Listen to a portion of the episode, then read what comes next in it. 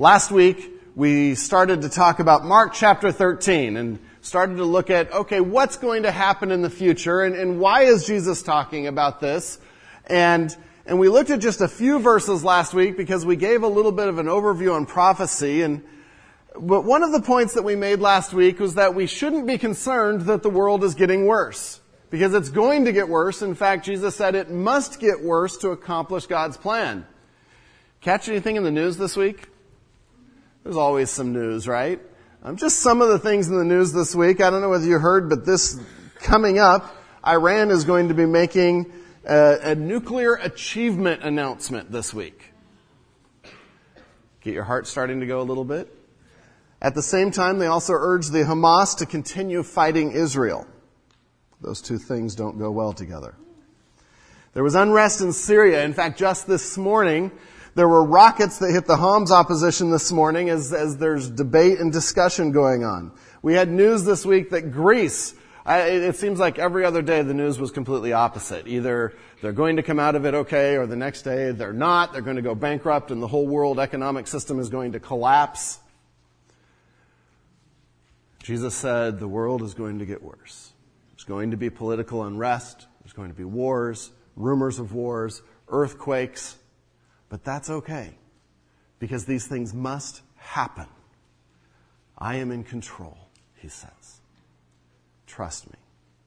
And so we, we had all kinds of examples this week of looking at the news and trying to put into practice what we studied last week and, and not having our hearts and our, our stomachs churn and, getting upset, but realizing that we shouldn't be swayed from our trust in God. We shouldn't be swayed from following Him.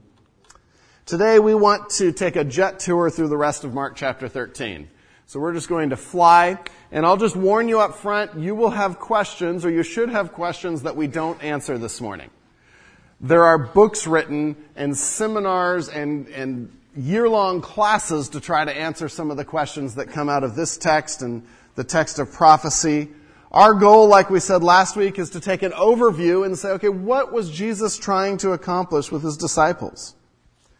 And last week we talked about the big picture of Mark chapter 13 is that he's trying to encourage the disciples in their faith, obedience, and trust in God during times of distress and upheaval. Give them enough warning that this is going to happen so they can rest in confidence that God is in control this isn't surprising God, and they can continue to trust and obey and have faith in a living, active God who is executing his plan. And like we said last week, I'm convinced that we need that message just as much today. We need that trust and that faith in our God just as much today. Just by way of a, a, another piece of review, Don, if you can put that first slide up there. We gave a little bit of an overview about prophecy with the hills and the mountains. And we weren't prophesying that our mountains here in Southern California were going away, but we were just talking about how when, with prophecy, as you look forward and as Jesus and any of the prophets give prophecy, they are, they are looking at it almost like a two-dimensional picture where you're looking forward. In that picture, you may have hills and you may have mountains. And you probably do. And the mountains refer to something that's further away, something that's distant in time, and the hills refer to something that's close in time. And in between, we just never know how big the valley is.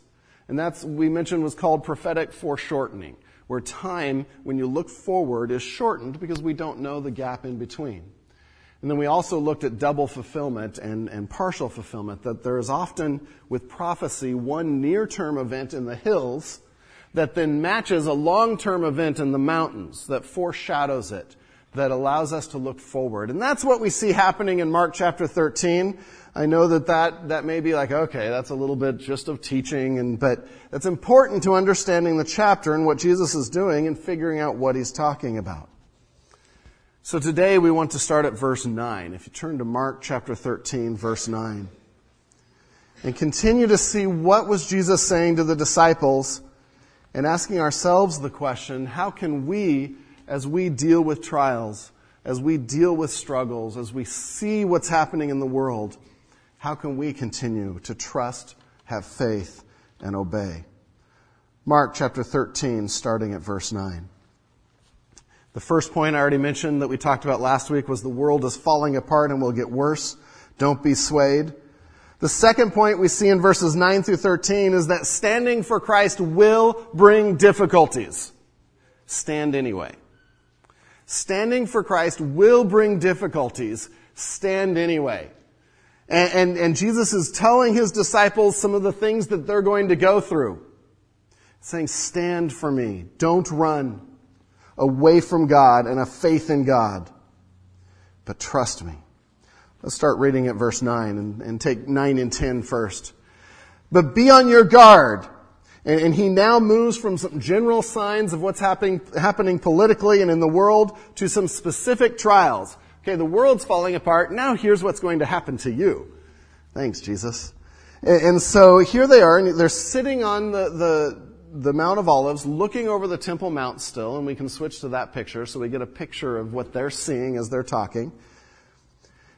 And Jesus says, but be on your guard. And again, it's the commands. He's trying to exhort them to be ready, to be watching. For they will deliver you over to councils. You will be beaten in synagogues. You will stand before governors and kings for my sake to bear witness before them. And the gospel must first be proclaimed to all nations. First point that Jesus makes is God can use their trials to spread the gospel. God can use trials, and He often uses trials to spread the gospel. And He's preparing them for when they stand for Christ, what will happen to them, but He gives them the reason. And when we understand the, the reason, when we understand the plan of God, it gives us strength and it gives us courage to stand. He goes through and says some of the things they'll suffer. In verse 9, for they will deliver you over to councils those were the local Jewish courts. It's actually the, the plural of Sanhedrin. It's where they tried people in Jewish courts and on Jewish law. It says, you'll be dragged in front of the councils, in front of the Jewish courts. Then the result of that, you'll be found guilty and you will be beaten in the synagogues. Publicly flogged. And the Jews did this as a way to, if, if someone was found guilty in their courts, and their councils, this was one of the punishments. We know from Paul and Paul's life that five times he received this kind of flogging from the Jews. And they would do 39 lashes because the law said you could only do 40. And again, as, as the Pharisees tried to get to the, the minutia of the law, they did 39 so they wouldn't accidentally break the law and do 41. So if we did just one less from the 40, we're safe. Again, that, that wasn't the issue. The issue here is why are you doing it? You are opposing Christ. And Jesus says, You're going to go through that.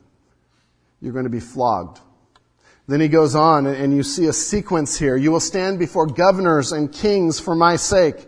And the governors and kings were the Gentile authorities. Isn't this interesting that this is pretty much what Jesus was about to go through in three days? To the Jewish authorities, flogged, to the Gentile authorities. And he says at the end, You will stand before governors and kings for my sake. In my place. Because of your faith in me. And we see here that it wasn't that they were being justly accused of wrongdoing and justly convicted, but their, their offense is simply in standing for Christ. But look at the end of verse 9 and verse 10.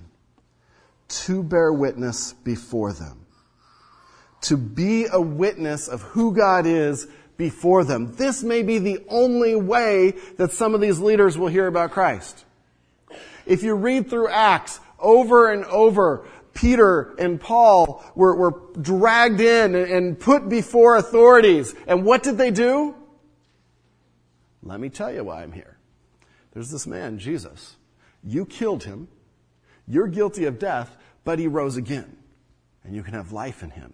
And over and over and over, God used their trials in a way to bring the gospel where it never could have gone, to bear witness before them. And then verse 10, we see the purpose statement, and, and the gospel must first be proclaimed to all the nations. Speaking of moving beyond Jewish circles, going to the Gentiles. It must first be proclaimed to all the nations. And, and he's saying, you'll be dragged in. That's not the end because it's, it's part of the purpose of proclaiming who I am to everyone. because God desires that all hear and that all are saved. And so his purpose, as we, he is talking about history and how he will wrap up history eventually, his purpose is still to reconcile people to himself. I'm challenged by that. God can use specific trials to spread the gospel. And I'm challenged because I, I don't often look at my trials that way. I don't often look at the, the, stuff that happens that I'm so angry about or so frustrated with or so hurt by as opportunities for a witness for Christ. You know, maybe the doctor or the nurse needed to see a Christian example and needed to hear about Christ. In that case, is a surgery worth it? Is a surgery that maybe we think is a trial or a health issue that we think is a trial, is it worth it if someone hears about the gospel for the first time? Absolutely. Maybe our neighbor that is out of work is willing to talk to us because we're out of work. And we can start a conversation, and for the first time, we have a, a, a bond and an opportunity to say, This is how I'm getting through this. And we share the gospel with them. Is it worth losing a job for another soul in heaven? Amen. See a difference in perspective? And we can go on down the line. For those of you in, in Christian or in secular colleges, and, and you, it is so difficult in some of those classes to stand up and stand for the truth. Is it worth getting ridiculed and hammered by a professor who disagrees with God's word? Is it worth it that maybe a weak Christian in that room or someone that doesn't know Christ might see your courage and be willing to stand themselves? Absolutely. See the difference that Jesus is getting at. He says, you're gonna be, you're gonna be accused wrongly. You're gonna be beaten. You're gonna be, they're, in, they're gonna be martyred. And he says, you can either look at it like this and look at, oh, woe is me, or you could look at it like this and say, what is God doing through this in the world? That's why Jesus is telling them what's happening, to make sure this is their focus and not this. God can use trials to spread the gospel. So we read on in verse 11. We see, don't be afraid to share Christ. Trust the Holy Spirit. And when they bring you to trial and deliver you over, do not be anxious beforehand what you are to say, but say whatever is given you in that hour, for it is not you who speak, but the Holy Spirit. What a precious promise. Jesus is saying, as you go through this, the Holy Spirit, if you are open to His leading, if you are open to what He has to say, He will give you the words in that moment of crisis. Which means as we go through crises, our first step should be, God, help me to know what to say to bring glory to you, to bring others to you. What do we usually pray first? Stop! Make it stop, God. And if God is allowing it, He's allowing it for a reason. And our prayer should be okay, what do you want to do, God? How do you want to give me words? Now, I've heard verses like this misused in dreadful ways by pastors. Well, I don't prepare for Sunday. The Holy Spirit will direct. And my professor at Talbot would always say the Holy Spirit can direct just as well in your study as he can from the pulpit. This is not an excuse to not prepare. And for those of you that are teachers here, for those of you that are involved in, in sharing God's word and maybe community groups, this isn't a call to say, I don't have to do anything. This is a call to prepare, but then depend on the Holy Spirit. He's also dealing with situations that you really can't prepare for. People dragged out of their homes and dragged in front of a court and the Holy Spirit promises to give them words.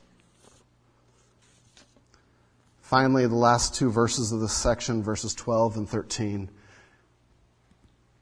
Standing for Christ will bring difficulties. It will often bring having to endure the loss of relationship and endure hate for Christ.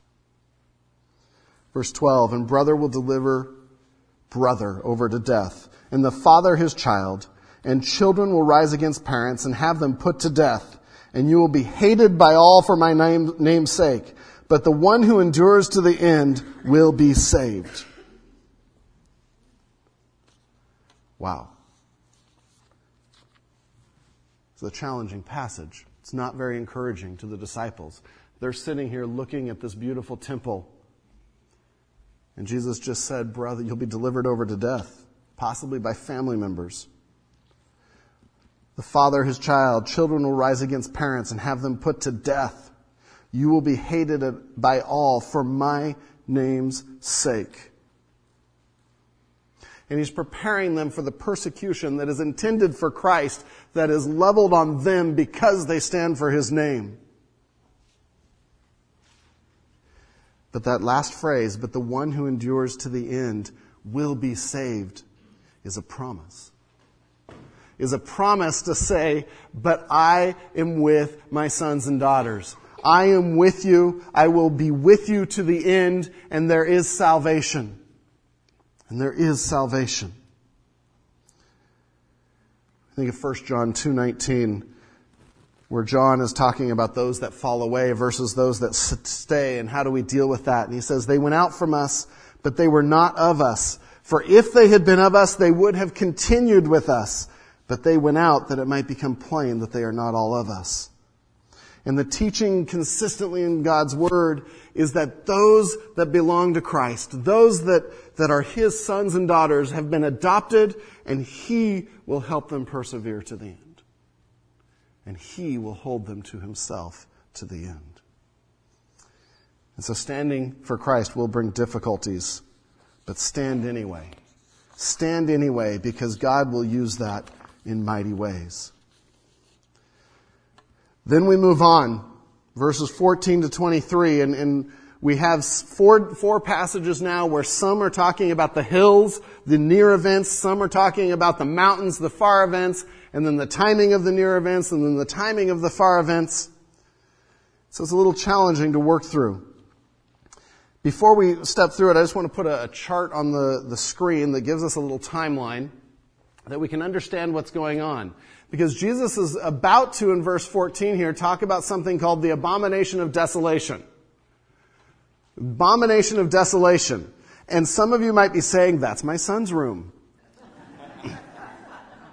no, that's not what he's talking about. Jesus is talking about a very specific prophecy in the book of Daniel that they would have all understood, oh yeah, I know what he's talking about. For us, we don't. And so a little bit of background is helpful. We're going to blaze through this. Don, go ahead and click.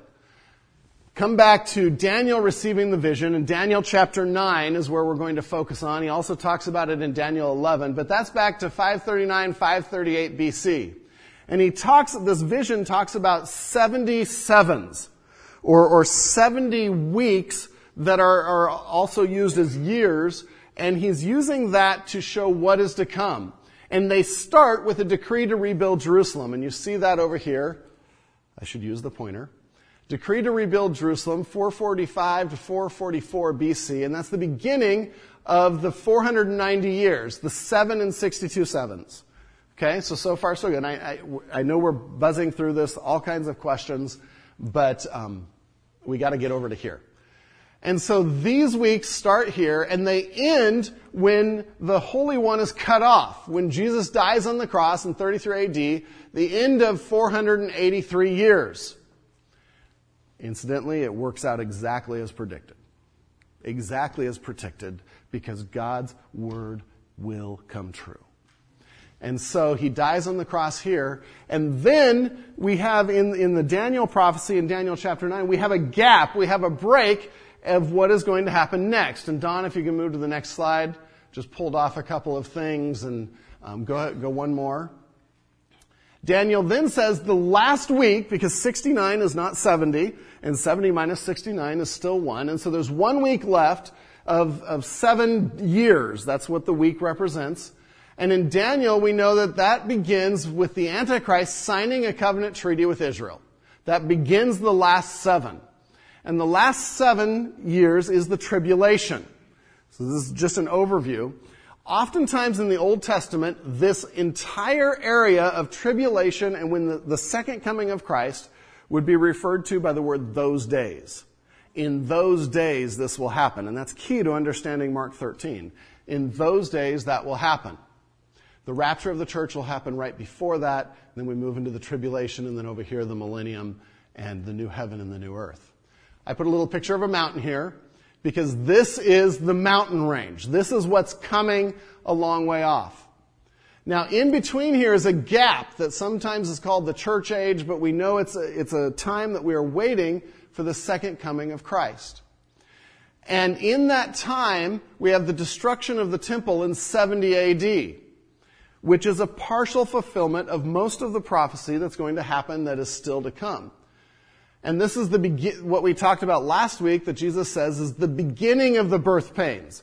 And he makes it clear the end is not yet. Okay, so he's Jesus is seeing this gap that they don't see. The end is not yet. Now, we saw in verse 4 and at the beginning that these events are often used with the words these things. Because the disciples came and asked, when will these things take place? And so Jesus, when he's talking about these things, is generally talking about the hills at the beginning here. When he's talking about those days, he's generally talking about the end of time and his second coming. Okay, got the fire hose all, all drenched now, just with all kinds of. But that gives it, Don, if you could just leave that up, that gives us um, help to understanding what's about to, to happen in verse 14. The next point, the next section here, point number three, the vilest of things and deepest distress will happen, but God is watching over you. Listen to Him. God is watching over you Listen to him. We know from last time that God is executing his plan. In Daniel chapter 9 verse 24, 70 weeks are decreed about your people and your holy city to finish the transgression, to put an end to sin, and to atone for iniquity, to bring an everlasting righteousness, to seal both vision and prophet, to anoint the most holy place. So we know that Daniel here is saying these events are all about God ending time dealing with sin, judging sin, bringing his people to the holy place in communion with him. And so God is watching over us as he executes his plan. Let's read starting at verse 14. but when you see the abomination of desolation standing where he ought not to be, let the reader understand, then the, those who are in Judea flee to the mountains. There is all kinds of talk about what is the abomination of desolation. What is the abomination of desolation? In, in Daniel chapter 9 is where it's first, re, first talked about. We mentioned that. He says, and he will make a strong covenant with many for one week, and for half of the week he will put an end to, to sacrifice and suffering. And on the wing of abominations shall come one who makes desolate until the decreed end is poured out on the desolator. You're probably thinking, I have no idea what you just said. I have no idea. Here it is in a nutshell. The abomination means literally something that's detestable. And what the prophets and what Jesus is talking about is something that is so detestable that is brought into the temple that worship stops. That the temple is so defiled by someone we know in, in Second Thessalonians that will proclaim himself to be God that worship can no longer happen in the temple. Now, it, Don, if you can click again. In Daniel, that Daniel 9:27, we see that that happens in the middle of the tribulation, the middle of the 70th year. That's when the final fulfillment of this will be. But the, the disciples knew that this had already taken place in some form. Back about 168 BC, a guy named Antiochus Epiphanes he, he came in and he set a statue of himself up in the Holy of Holies before the altar. And then he proceeded to sacrifice swine, which was completely despicable to the Jews, swine to himself on that altar. And that was something they referred to as the abomination of desolation. And that was the first partial fulfillment of this the second partial fulfillment of this, which is where Jesus is, is starting to talk about and then used to talk about the end, is this is going to happen again in AD 70. AD 70. And in the years AD 66 to 70, we see the zealots come in and they take over and they, they position themselves in the Holy of Holies. They start bringing people in and murdering them in the Holy of Holies. And then we see General Titus come in in AD 70 and put up standards of Caesar and worship Caesar in the Holy of Holies. And that's a partial fulfillment of what's going to happen at the end of time. And so as we see what Jesus is saying here, he's doing two things. He's letting them know what's about to happen in their lifetime so they can be ready. But he's also moving to say, this is a picture of the bigger, bigger items that are going to happen at the end of time. As he confronts sin, sin like a cornered animal will, Satan like a cornered animal will fight back. And one of the ways he will fight back is to try to be an abomination. Abominations. And we know that these things happened. We know that things in Israel and, and in, in, Jerusalem during the, the time of AD 70 when they were surrounded by the Roman armies, when a siege was happening, things became completely unthinkable inside that city. People were resorting to cannibalism because they didn't have food. Josephus talks about that the bodies were stacked where you couldn't even see the ground. Soldiers had to clamber over heaps of body in pursuit of fugitives. And so that was the hill, the near term fulfillment of this prophecy. But when you see the abomination of desolation standing where he ought not to be, let the reader understand. Then let those who are in Judea flee to the mountains. And Jesus here is saying, this is coming, but I love you, I'm watching out for you, and so it's time to leave when this is happening. For the sake of the preservation of the church. And he goes on in verse 15, let the one who is on the housetop not go down, nor enter his house.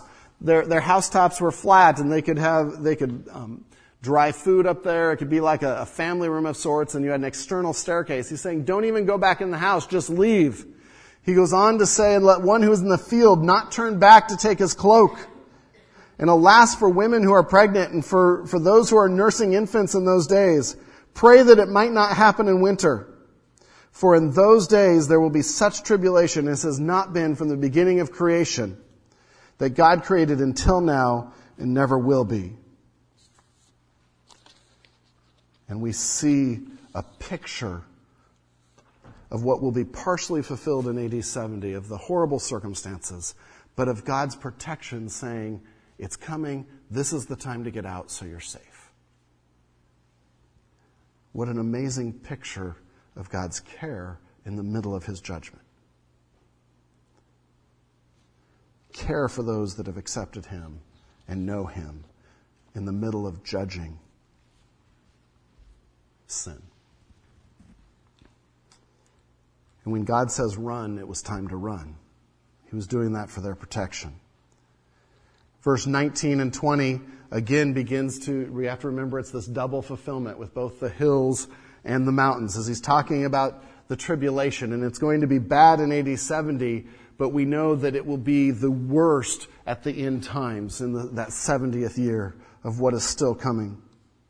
In verse 20, we see again God's loving care in the middle of his judgment. And if the Lord had not cut short the days, no human being would be saved. But for the sake of the elect whom he chose, he shortened the days. He shortened the days so that they wouldn't be wiped out completely. Verse 21, he goes on, and if anyone says to you, look, here is the Christ, or look, there he is, do not believe it, for false Christs and false prophets will arise and perform signs and wonders to lead astray, if possible, the elect. But be on guard, be watching. I have told you all things beforehand. And in, the, in the, the point I said, but God is watching over you, listen to Him. Because what we see in verses 21 and 22 is other voices coming and saying, God isn't taking care of you. God isn't watching out for you. Really? Really? You're going through all this? If you follow me, I can help you. And Jesus is saying, don't listen to them. Don't listen to them. God is watching out for you and protecting you. He is watching out for His own in ways you don't even know. So don't be deceived. Be watching out. Don't be deceived that someone else can help you. And again, there's application today. As we go through many tribulations in our lives, nothing compared to what's going to be happening, but times where we are doubting God and we are wondering, is He even watching out for me? And He's saying, I told you to run to the hills. I, am cutting the day short. I'm working and you don't see it. Listen to God and no one else. He is watching out for His own. Never doubt that. The vilest of things and deepest distress will happen, but God is watching over you. Listen to Him. And so in verses 14 to 23, we see Jesus talking primarily about the destruction of the temple, but then coming into the abomination of desolation and the tribulation at the end times. Then we move on, verses 24 through 27. And he switches gears here, and you see that right from the first word, but, which means this is a contrast. But in those days, after that tribulation, and he's pointing them, and he's using the terminology they understood to say, okay, now we're talking about the end of time. Now we're talking about the, the second coming of Christ. And point number four there is Jesus will come back and gather believers. Have hope. Jesus will come back and gather believers. Have hope. A child sitting in a store that has lost their parents, screaming and crying. Why are they crying? Because they don't know where mom and dad are and they don't know that they're coming back.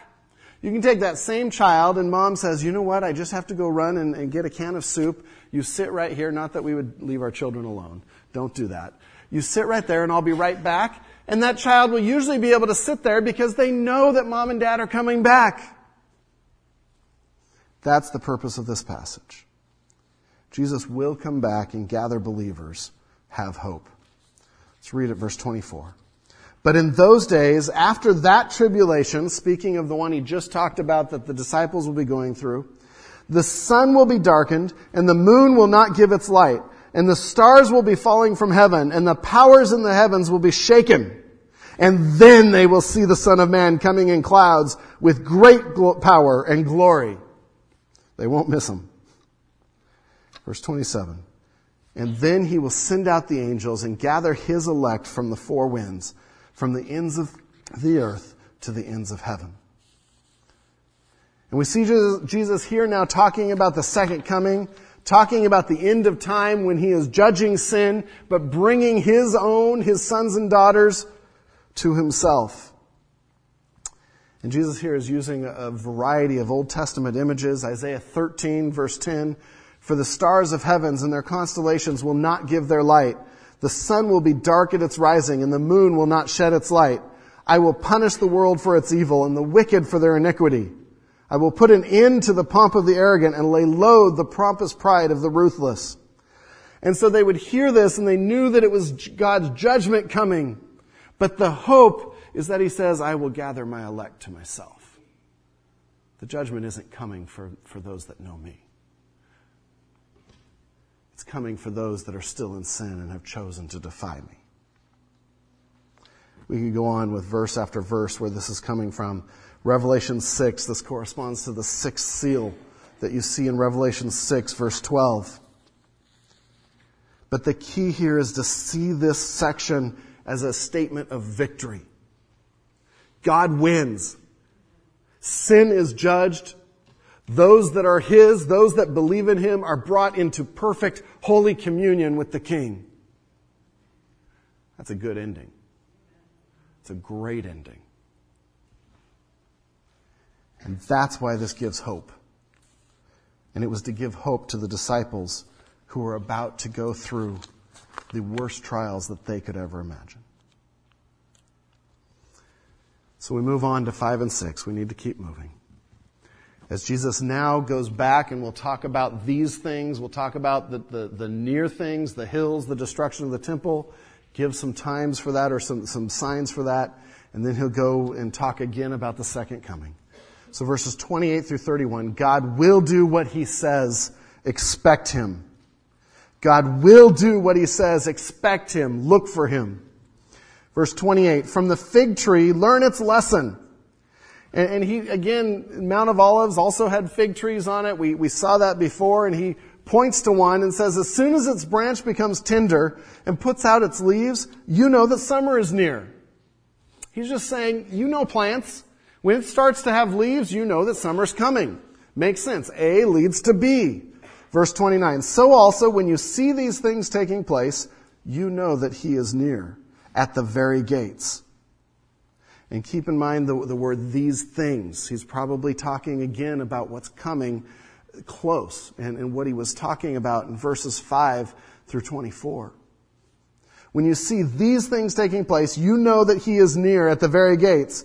Truly I say to you, this generation will not pass away until all these things take place. Heaven and earth will pass away, but my words will not pass away. What I say will last. I will do what I say. There are all kinds of conjecture of what it means. Truly I say to you, this generation will not pass away until all these things take place.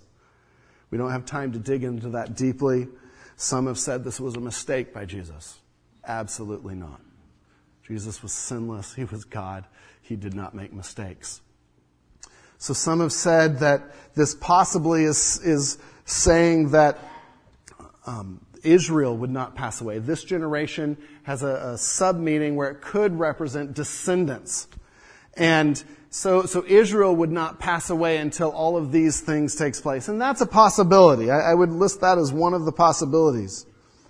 Another possibility is that Jesus here is using the words these things to talk about the hills, and he's saying this generation, the disciples' generation, won't pass away until these things take place. He doesn't use those days here, he uses these things. The destruction of the temple. Because then in verse 32, he moves to, but concerning that day or that hour. It's a contrast. I've told you about these things, but that day and that hour, let me tell you about that. And I think that's probably the most likely. Not something I'd die over, except to say that God's word is true. And Jesus did not make a mistake. And if there's a problem here, it's a problem with my understanding of his words, not with his words. But heaven and earth will pass away. My words will not pass away. There's a truth there when we go through difficult times and when we go through trials and when we see the world falling apart, when we see our life falling apart, the constant that we have is God's Word. It is God's Word. And I would encourage you that in, in, times of distress, come back and read God's Word and not just, just read it superficially, but take sections that apply to what you're going through and read truth into your life. Don't let your mind run with you and, and think you know what truth is. Go to God's Word because that is truth. And if you're struggling with grief, come and read verses about God's comfort. If you're struggling with, with who you are, come and read verses about that you are an adopted son and daughter of the King. If you're struggling with depression, come and read verses about the joy that God wants to give you. If you're struggling with understanding circumstances, read verses over and over and over about God's sovereignty and His plan. There are so many things that we don't heal from because we never come back to truth. And we try to rationalize our way to feeling better. And God says, My words will not pass away. Never underestimate the power of God's word. Finally, the last section. Told you we would fly. Verses 32 through 37. Jesus can come back anytime. Stay on the job. Jesus can come back anytime. Stay on the job. Verses 30, verse 32, but concerning that day or that hour, no one knows. And he, he, again, he changes his phrasing from these things to that day or that hour, and he's probably talking about the end of time, the second coming, the day of the Lord here. Not even the angels in heaven, nor the Son, but only the Father. And we could spend a lot of time on the phrase, nor the Son. Okay, how did Jesus not know? And this is not saying that he wasn't God. Please understand what, what Jesus is saying here is he's referring to the incarnation where he voluntarily gave up the exercise of some of his divine attributes. on his own. It doesn't mean he didn't have them. It doesn't mean he wasn't God. But that he gave up the knowledge of this. And it's known by the Father. No one knows, not even the angels in heaven, nor the Son, but only the Father. And then we see the command in verse 33, be on guard, keep awake, for you do not know when the time will come. This entire section, 32 through 37, are sort of the marching orders. It's, it's, it's the, it's where Jesus was going with the whole chapter. Again, like we said last week, it wasn't to give some great timeline that we would know all the details. It was to give enough of what we need to know so that we would obey, have faith, and trust Him. And so this section, I believe, is the key section in the whole chapter because it's, it's the result. It's what, what God wants us to do with it. And the first thing is don't obsess over the time. It will distract you. You do not know when the time will come. Be on guard, keep awake, stay alert, stay about what you're supposed to be about. But it's not about the date. It's not about the time. See, if we knew the date, like, like we said last week, if we knew the date, if we knew the time, would we be diligent about our work? Yeah, maybe the week before. Because God's a forgiving God. So I can just live for Satan now. And, and the week before he comes, I'm going to, maybe even the day before, let's get as much time out of this as we can. And, and, and I can, that's ridiculous, isn't it? I mean, not only are there all kinds of things about the, the joy of walking with God, but God knows us. He created us. If He wanted to give us a date, He would have. But He didn't because it doesn't accomplish what he wants to accomplish. Be on guard, keep awake. So don't obsess over the time, it will distract you. Second point there is we see the master knows the journey and is working his plan. The master knows the journey and is working his plan. Let's read on in verse 34, because Jesus says, you don't know the time, and then he tells them why and, and, and what comes out of that in verse 34. It is like a man going on a journey when he leaves home and puts his servants in charge, each with his work, and commands the doorkeeper to stay awake. Therefore, stay awake, for you do not know when the master of the house will come, in the evening, or at midnight, or when the rooster crows, or in the morning, lest he come suddenly and find you asleep. And what I say to you, I say to all, stay awake. And in this picture that Jesus gives to help explain. He says the master is going away on a journey. He knows what he's doing. He has a purpose. He leaves his servants to do a job while he's gone.